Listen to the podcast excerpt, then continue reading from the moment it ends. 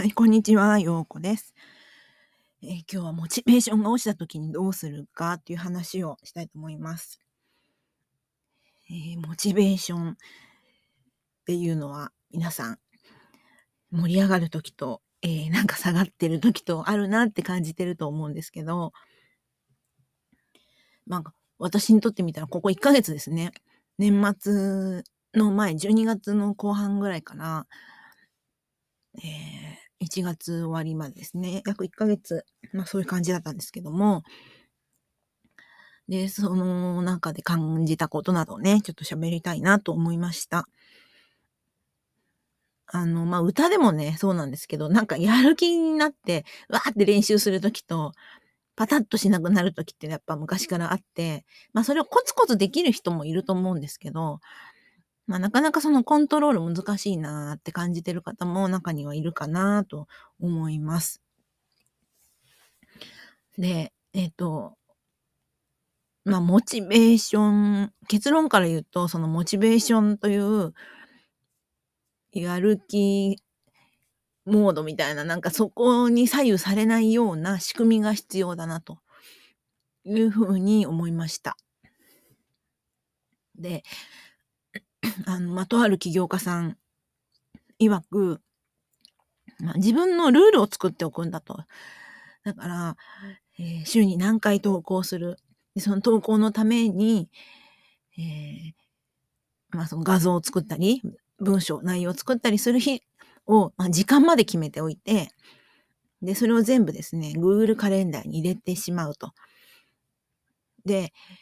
まあ、他にもこのポッドキャストの収録だとか、内容を考えるとか、そう細かいことまで全部予定表に落とし込むと言うんですね。で、あとはこなすだけなんで、だからモチベーションどうのこうのじゃないんだ、みたいな話でね。まあ、そりゃそうだなと、そう思って、まあ、そういうのをやってたんですけど、どうしても、こう自分に負けるっていうか、あの、ないですか？そういうの。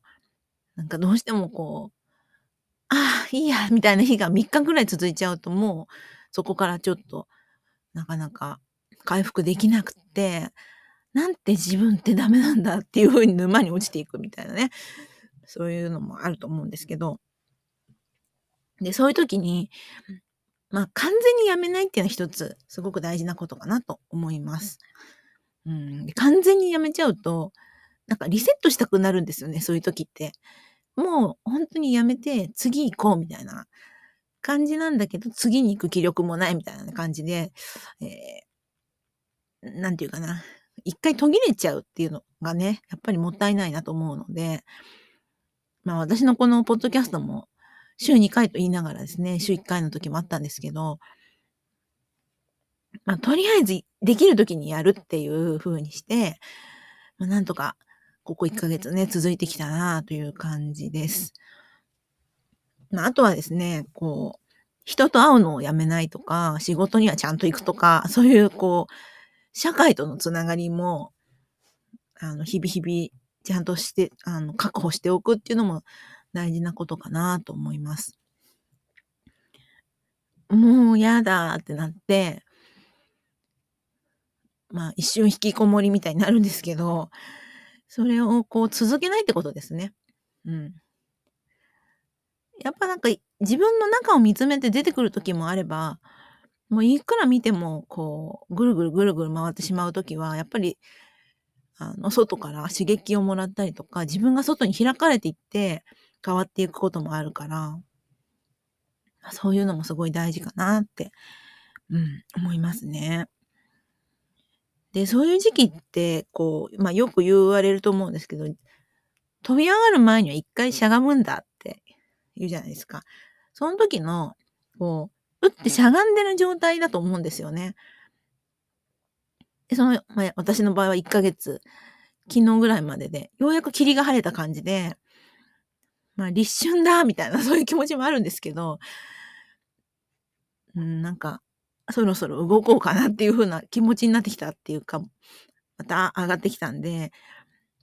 ちょっとモチベーション落ちたな、みたいな時は、まあそういう一回しゃがんでる時期だと思えばいいんじゃないかなと思うんですけど、そこにちょっと膝の緩みっていうのをね、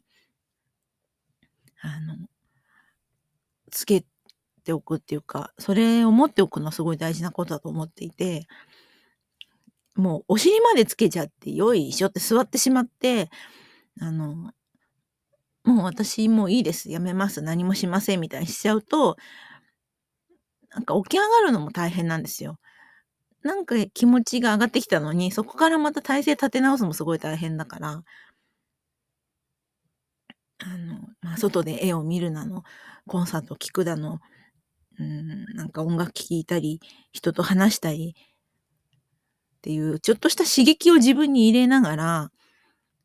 でもまあしゃがみつつ、いつでも飛び立てる状態にはしておくっていう、まあその頻度は週1回とか、本当にどんどん減らして少なくても、なんかそういう余力をちょっと残しておくってわかりますかね？そういうのって、その時期すごい大事なことだなっていうふうにね、思っています。どうでしょうね。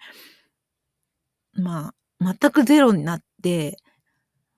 本当に何もしたくないみたいな時も、私も過去にいっぱいあったんですけど、ちょっとでも人と繋がっておく。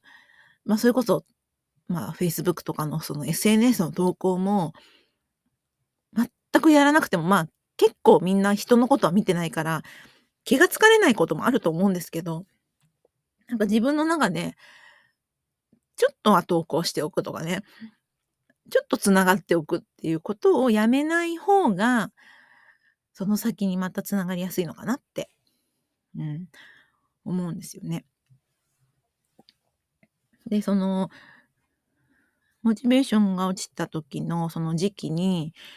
もちろんその自分の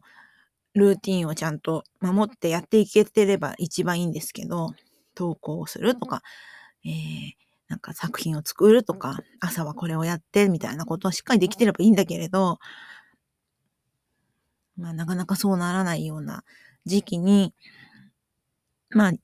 その何が大事かっていうのは、まあ今までもいろいろ喋ったけど、もう一個は、